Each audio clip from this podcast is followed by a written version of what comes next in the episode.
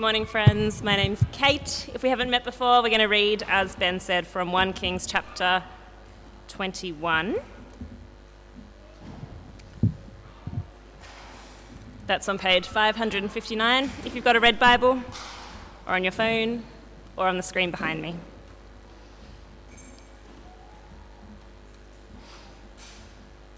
One Kings chapter 21. Sometime later, there was an incident involving a vineyard belonging to Naboth the Jezreelite. The vineyard was in Jezreel, close to the palace of Ahab, king of Samaria. Ahab said to Naboth, Let me have your vineyard to use for a vegetable garden, since it's close to my palace. In exchange, I will give you a better vineyard, or if you prefer, I will pay you whatever it's worth. But Naboth replied, The Lord forbid that I should give you the inheritance of my ancestors. So Ahab went home, sullen and angry, because Naboth the Jezreelite had said, I will not give you the inheritance of my ancestors.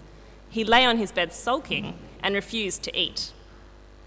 His wife Jezebel came in and asked him, Why are you so sullen? Why won't you eat? He answered her, Because I said to Naboth the Jezreelite, Sell me your vineyard, or if you prefer, I will give you another vineyard in its place. But he said, I will not give you my vineyard. Jezebel, his wife, said, Is this how you act as king over Israel? Get up and eat. Cheer up. I'll get you the vineyard of Naboth the Jezreelite. So she wrote letters in Ahab's name, placed his seal on them, and sent them to the elders and nobles who lived in Naboth's city with him. In those letters, she wrote, Proclaim a day of fasting and seat Naboth in a prominent place among the people but seat two scoundrels opposite him and have them bring charges that he has cursed both God and the king. Then take him out and stone him to death.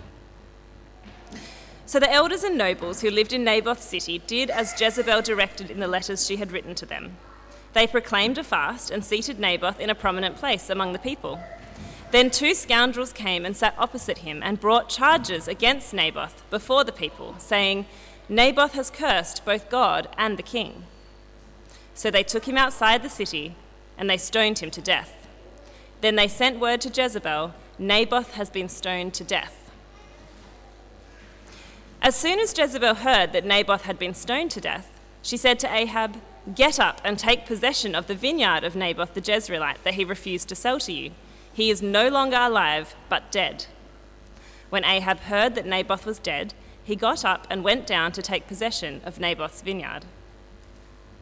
Then the word of the Lord came to Elijah the Tishbite Go down to meet Ahab, king of Israel, who rules in Samaria. He is now in Naboth's vineyard, where he has gone to take possession of it. Say to him, This is what the Lord says Have you not murdered a man and seized his property?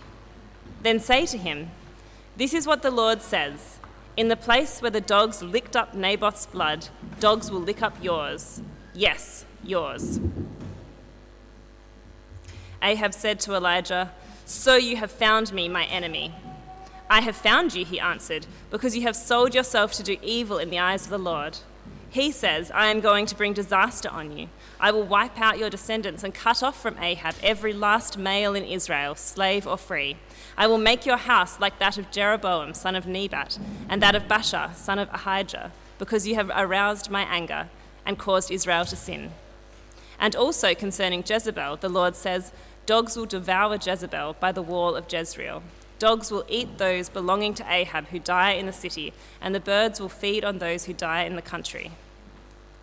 Then there was never anyone like Ahab who sold himself to do evil in the eyes of the Lord, urged on by Jezebel his wife. He behaved in the vilest manner by going after idols, like the Amorites the Lord drove out before Israel.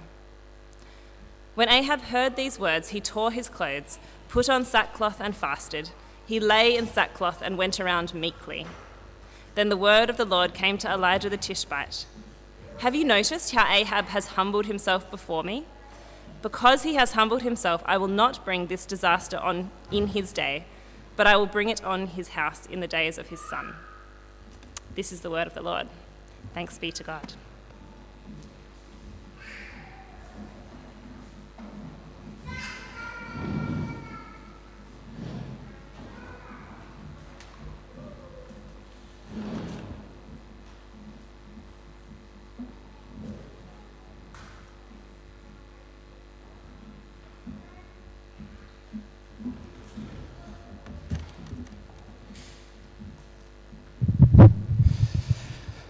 Well, good morning, everyone, and welcome. Uh, my name is Jack. Uh, if we haven't met, it's great to have you with us. Uh, and we're going to be continuing along our little adventure uh, in 1 Kings, particularly as we look at the character uh, of Elijah. and I hope that you've been enjoying it as we've been getting to a, a, somewhat slightly obscure part of God's Word, and yet being able to see that this part of God's Word has a huge amount to say to us. Uh, but actually, more than that, it's got a huge amount to say about Jesus. Uh, and so, if you uh, are coming partway through this series, this is the fourth of five. Uh, and we've been following this character of Elijah, our protagonist, the good guy, as he confronts the king of Israel, Ahab, the antagonist, the bad guy, who is leading Israel astray. Uh, and we've had three scenes uh, already. we've seen the drought where the true word of the Lord brings life to those who need it. And we saw how it is that Jesus himself is the true word who brings life. Then, scene number two, we have the great confrontation between Baal and God, where God turns the hearts of his people back to himself.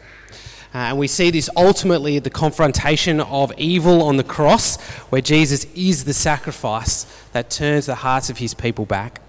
And then last week we saw this incredible mountaintop vision where God meets Elijah where he is, a broken and depressed Elijah, having been hunted by Jezebel, Ahab's wife. God meets Elijah, brings him to Mount Sinai, and confronts him, and comforts him rather, by showing Elijah that, that plan A is still working. And we saw how this is then mimicked in the Transfiguration in the Gospels and then we saw that God's plan A has been accomplished by Jesus at the cross. At the cross, plan A is finished, it is done.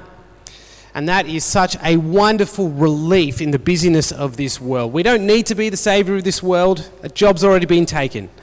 We don't need to finish God's plan for us. But the question that we're left with is well, why then do we act? If the plan is accomplished, if everything is finished, are we supposed to just sit back and twiddle our thumbs? And if we are to act, what should that look like? What should the shape of that be?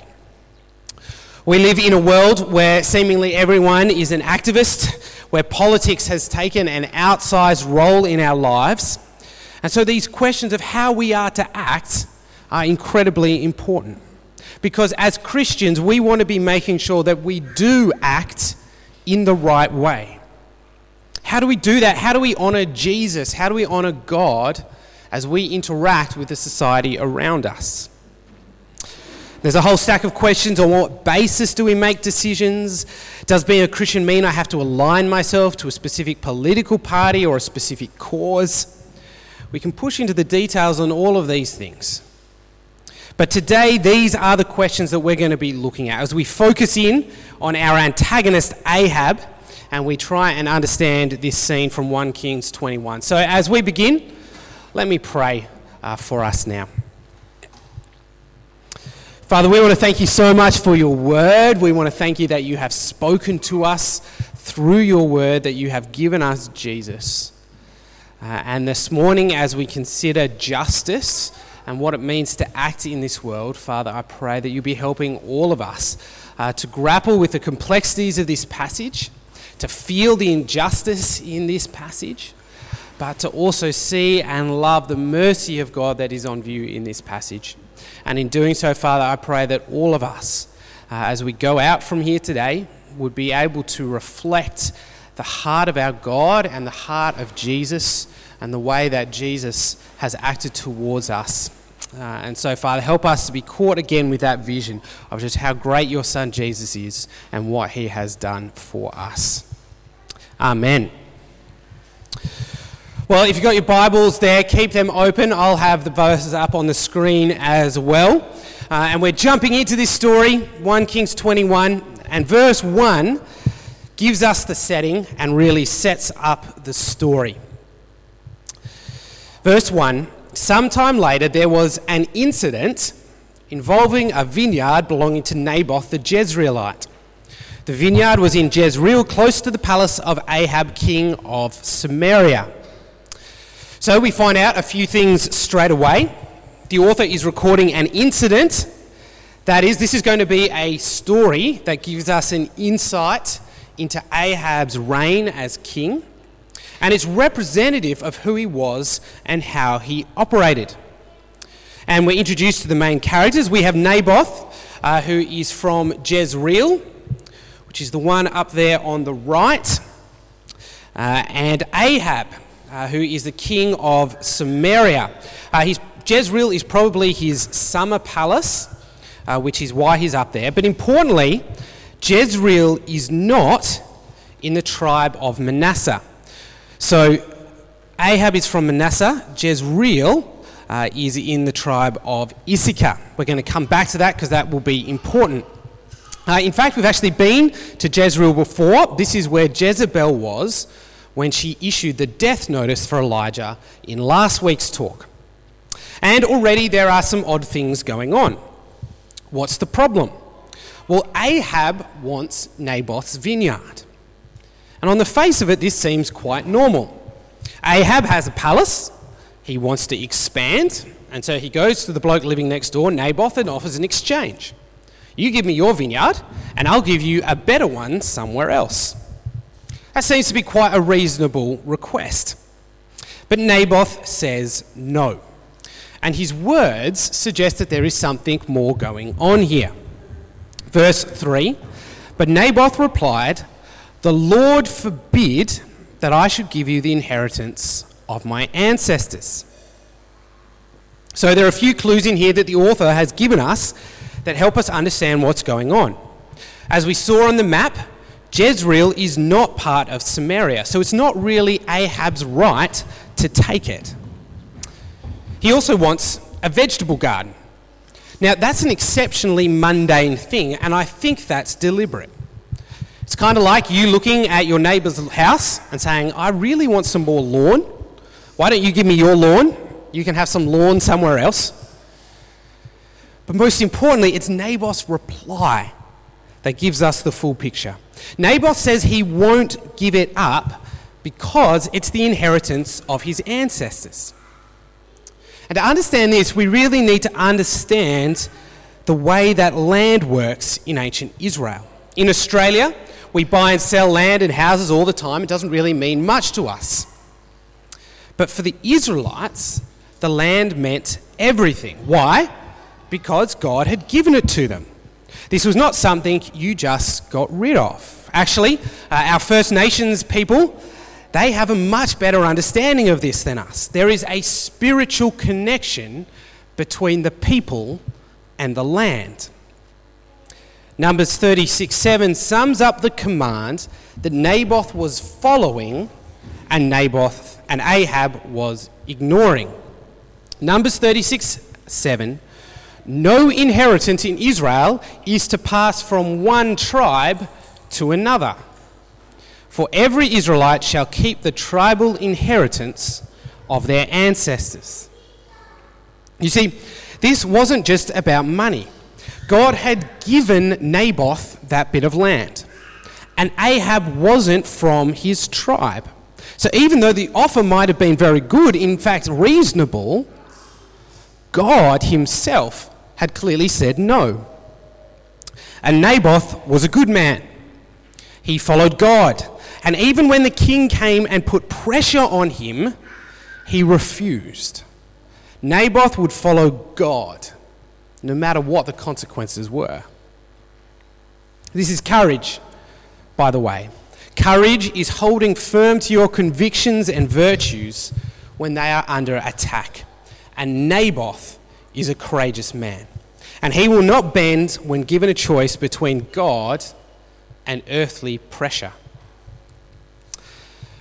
And then from this point on, verses 4 to 16, what we get is essentially a case study in systemic injustice and the abuse of power. And the picture that is painted is one that is all too familiar to us. While the context is different, the dynamics that are at play are still the same today. This is humans abusing power. Let's look at the steps that unfold as this occurs. Step one the person in charge neglects his duty. Ahab sulks. You're supposed to think of a child at this point in the narrative. The word sulk or sullen is actually mentioned three times in two verses there. He's having a temper tantrum. But more than that, he's manipulating the situation to get his own way. He's expecting someone to act and to find a solution for him. And so, step two somebody else steps into the leadership vacuum. And that is our character Jezebel. Jezebel now enters the scene. Verse 7 Jezebel, his wife, said, Is this how you act as king over Israel? Get up and eat, cheer up. I'll get you the vineyard of Naboth the Jezreelite. Jezebel takes over, and she will now act as king where Ahab isn't. And she does. She writes orders, literally pretending to be Ahab, and she comes up with a plan. And it is a brutal and efficient plan. Get two men to make false accusations against Naboth. In the law of the time, you needed two witnesses to prove something. That's why it's two of them. And then you get the elders and nobles of the town to execute him. Done. But notice something else. Jezebel is keeping herself at arm's length. Ahab here has plausible deniability as he technically hasn't requested this. And Jezebel is just writing letters. As long as the elders and the nobles don't say anything, there is nothing to connect her and Ahab to the crime. And so, point three others in leadership don't display courage. We saw Naboth display courage. While his convictions were under attack, he stands firm. And Naboth could still be saved at this point. If the elders and nobles just displayed courage, if they realized that what they have been asked to do is immoral, that it's wrong, that it's unjust, they could have refused. But they don't. In fact, verses 8 to 10 details Jezebel's orders. And then, I'm not sure if you saw as we went through, verses 11 and 13 are almost exactly the same. The elders are literally mimicking Jezebel's orders, and they follow the order to the detail. Pick up the story in verse 13b. So they took him outside the city and stoned him to death. Then they sent word to Jezebel Naboth has been stoned to death. As soon as Jezebel heard that Naboth had been stoned to death, she said to Ahab, Get up and take possession of the vineyard of Naboth the Jezreelite that he refused to sell you. He is no longer alive, but dead. When Ahab heard that Naboth was dead, Without asking any questions, he gets up, goes, and takes possession of Naboth's vineyard. Five times. Did you see it? Five times the author emphasizes the word death. Naboth has died. An innocent man has died because a corrupt king wanted a vegetable patch. And it's a textbook case of how systemic abuse occurs.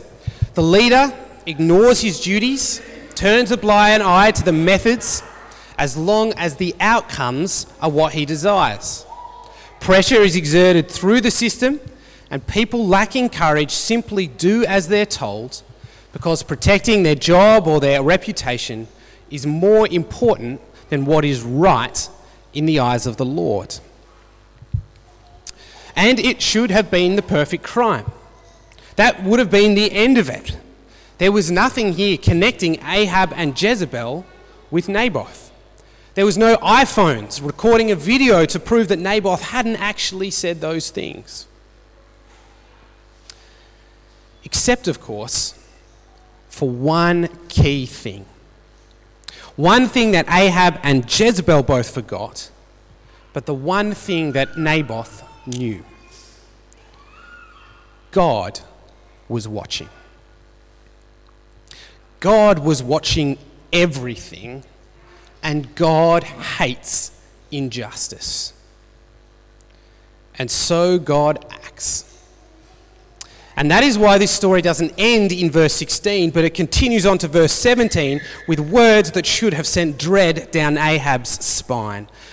Verse 17 Then the word of the Lord came to Elijah the Tishbite.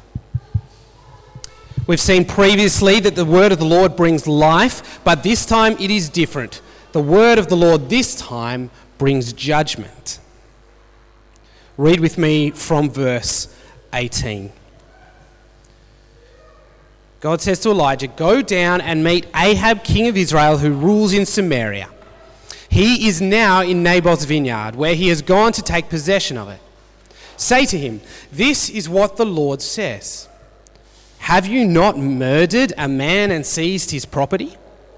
Then say to him, This is what the Lord says In the place where dogs licked up Naboth's blood, dogs will lick up your blood. Yes, yours. This is justice. Because Ahab has corruptly killed a man, so God will take Ahab's life away. But this hammer blow of justice keeps falling because it's not just that Ahab has done something wrong. No, he is the king of Israel. His evil has encouraged and corrupted the whole system. He has caused the elders and nobles to sin. He has created the circumstances for Jezebel to sin. And God is very clear. Ahab might think that he has plausible deniability, but God sees through it. He knows the truth. Ahab is responsible.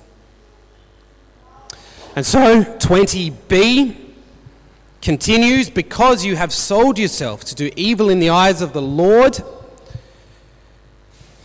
He says, I am going to bring disaster on you.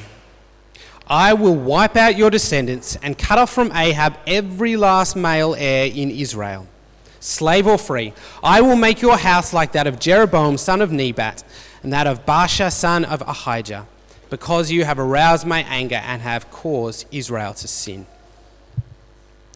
You see, Ahab is the king, and so he takes special responsibility.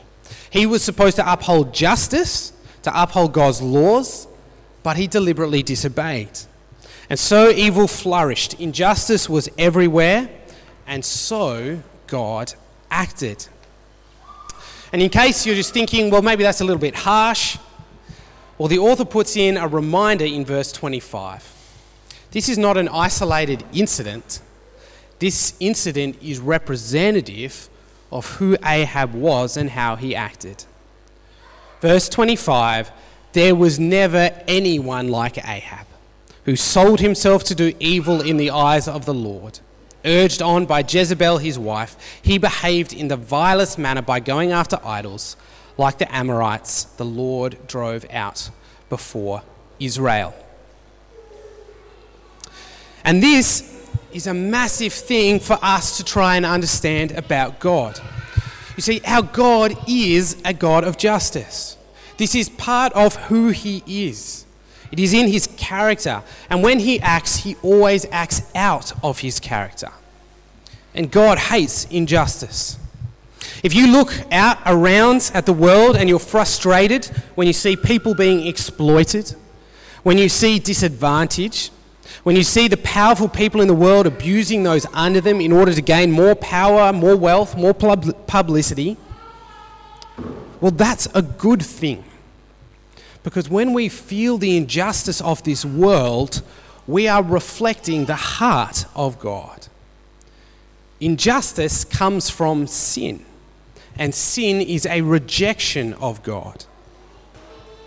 As Christians, then, we should be the first to stand up for the vulnerable, for the abused, for the outcast, for the bullied, for the disadvantaged.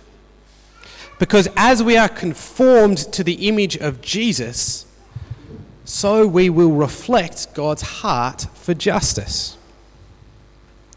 But it's important to say something else as well.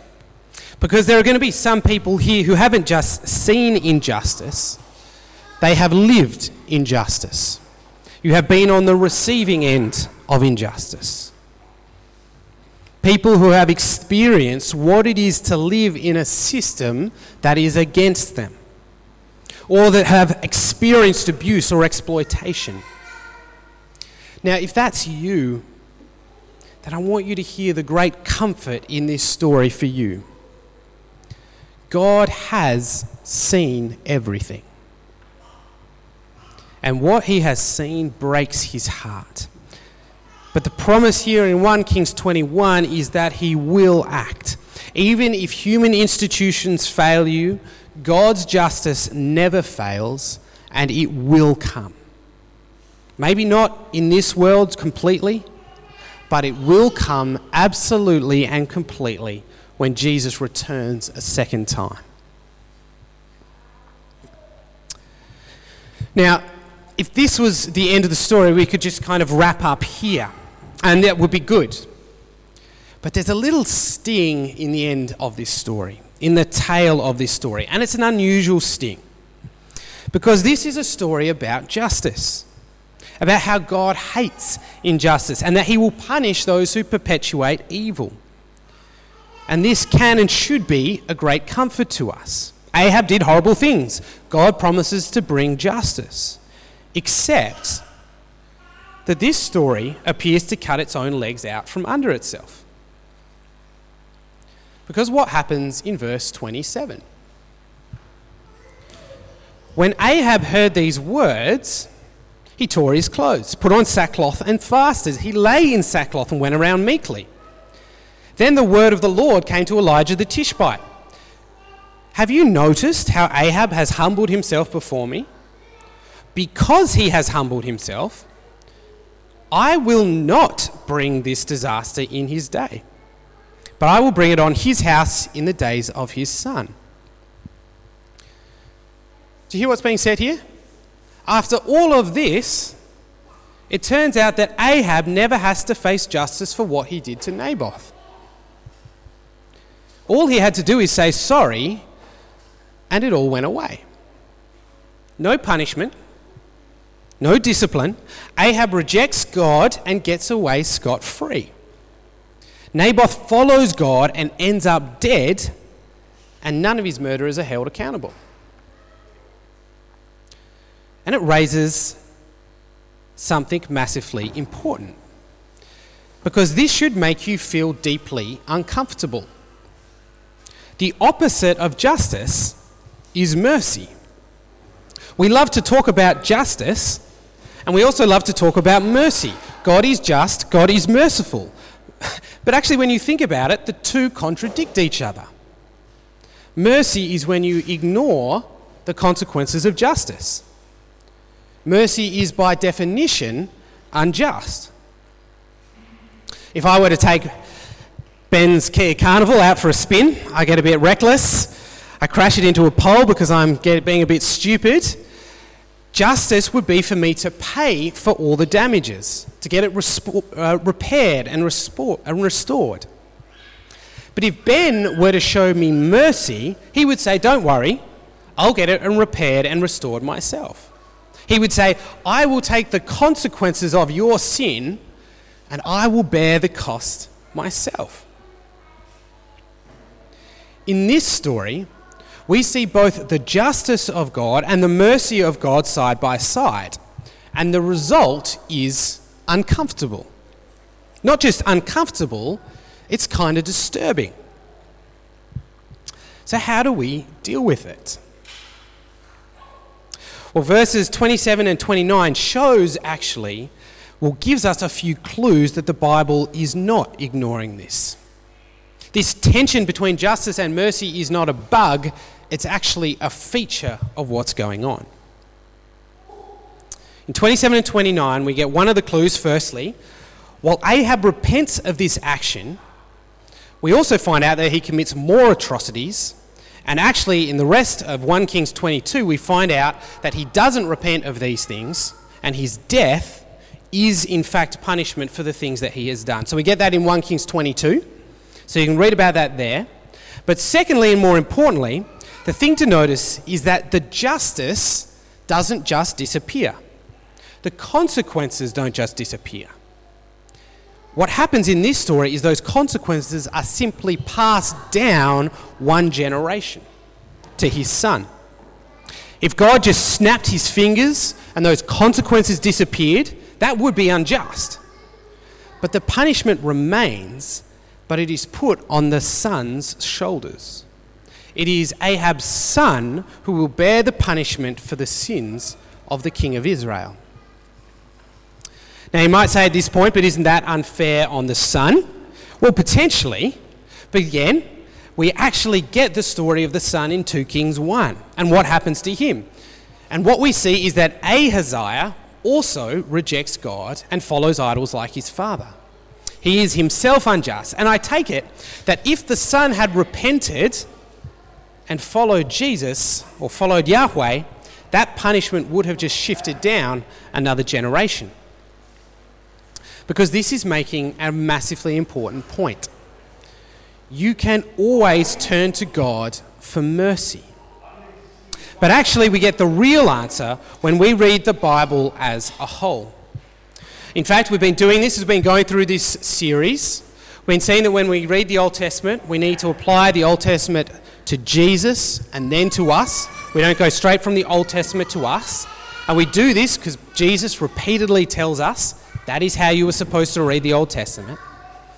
And so when we re- move from the Old Testament to Jesus, we begin to see how that tension between justice and mercy is resolved. Because the tension between God's justice and mercy is never actually resolved in the Old Testament. In fact, it should be pushing us forward to what is to come. For those who are into music, this tension is like an unresolved chord throughout the whole Old Testament, waiting to be resolved in the New. It's a cliffhanger at the end of the episode before the season finale. Justice and mercy stand at odds with each other until the moment till the glorious revelation where that mystery is revealed. The moment where both justice and mercy come together at the very center and climax of the Christian story. Because it is only at the cross of Jesus Christ that we can understand how these two things fit together. Because Jesus is the true Son who took the punishment of the king of Israel on his shoulders. But more than that, at the cross, Jesus stood in the place of humanity. The punishment for the sins of everyone who had gone before and everyone who would come after him, including you and me, it was placed on his shoulders. God is only ever just, and the consequences of sin is death. And so the good and righteous requirements of justice were fulfilled in the death of the innocent Son of God. It was at this moment where we see the justice of God on full display as the Son died. But it was also at this, at this moment that God's mercy is also on view because the innocent Son of God stood in our, place, in absorbing that justice into himself, he showed us mercy. He allowed our sins to be forgiven. Paul the Apostle writes in Romans 5 8 that at this moment, God demonstrates his own love for us in this that while we were still sinners, Christ died for us. It is only in Jesus that the justice and mercy in view in 1 Kings 21 can fully resolve themselves. So, what does this mean for us? Well, the question we had at the start was on what basis do we act in this world? We saw yesterday that Jesus, sorry, we saw last week that Jesus has accomplished everything on the cross. We don't need to be the savior of the world. That job is taken. But that doesn't mean that we just sit here idly twiddling our thumbs. We act out of what has been given to us. As Christians, we are people of the cross. We don't act because we're trying to make ourselves right with God, because we are the ones who need to secure justice.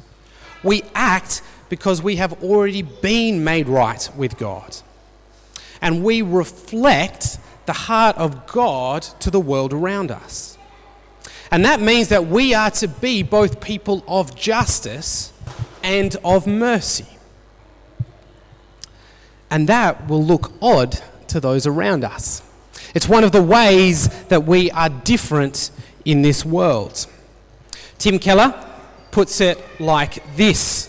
Recently, in a tweet, he said this In a particular culture, Christianity should look neither just extreme nor just moderate. It should look like a combination of elements that, by the culture's logic, should not be combined, but by the logic of Trinitarian re- creation and redemption, you could say mercy and justice at that point, they should be. Let me read that out for you again. In particular culture, Christianity should look neither just extreme nor just moderate. It should look like a combination of elements that, by the culture's logic, should not be combined, but by the logic of Trinitarian creation and redemption, should be. Our world struggles to put justice and mercy together. It's a tension that continues to exist. But as Christians, the great joy is that we can because of what Jesus did for us on the cross. We live in light of the cross. So, what does this look like? Well, as Christians, we should be the first to look for justice and to stand up against injustice. We are on the side of the oppressed, the vulnerable. Our churches, our homes need to be safe spaces for all who are broken, who have been abused, who need the healing of Jesus. How do we express that as a church? And yet, as Christians, we should also be the first to offer forgiveness to those who have perpet- perpetrated injustice, to show mercy to those the world has condemned. Because this is how Jesus has acted towards us. So, how do we express that as a church? And holding those two positions will look impossible to the world around us. Now, of course, this doesn't mean that Christians can't have differences of opinion on how this all works out. But I think one of the ways that we're able to show this and demonstrate this is our ability to actually have these conversations because we share a trust in the accomplished plan of God and a shared desire to demonstrate the heart of God to this world. Actually, these things are incredibly important things to be wrestling with. How do we live out the justice and mercy that have been shown us at the cross? And so, as we finish, as Christians, we do not fit neatly into the categories that our world uses. We are neither on the left nor the right.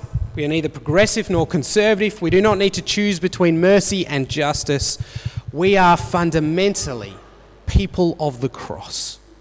We are confident that Christ has accomplished everything, and we act in this world out of a desire to reflect both the justice and mercy shown to us at the cross.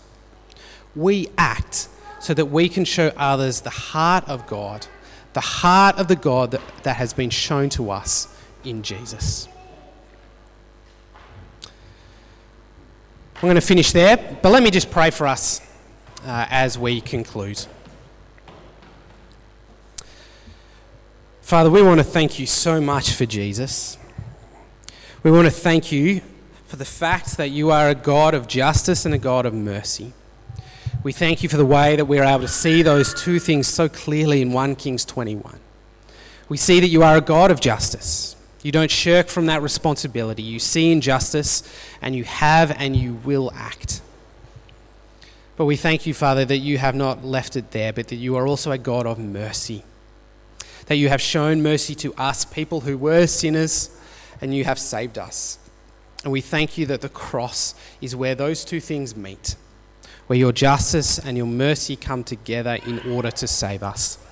And Father, I pray for all of us as individuals as we go out into the world, and I pray for us as a church here at Barney's, that we would reflect this in our lives, in ways that are odd and different to the world around us as we hold together both justice and mercy in the way that we treat others and love our world. And so, Father, as we reflect this in our lives, as we act in this world, we pray that through us people would see Jesus, would see how great he is, and turn, repent, and follow him. And we pray all of this in your Son's name. Amen.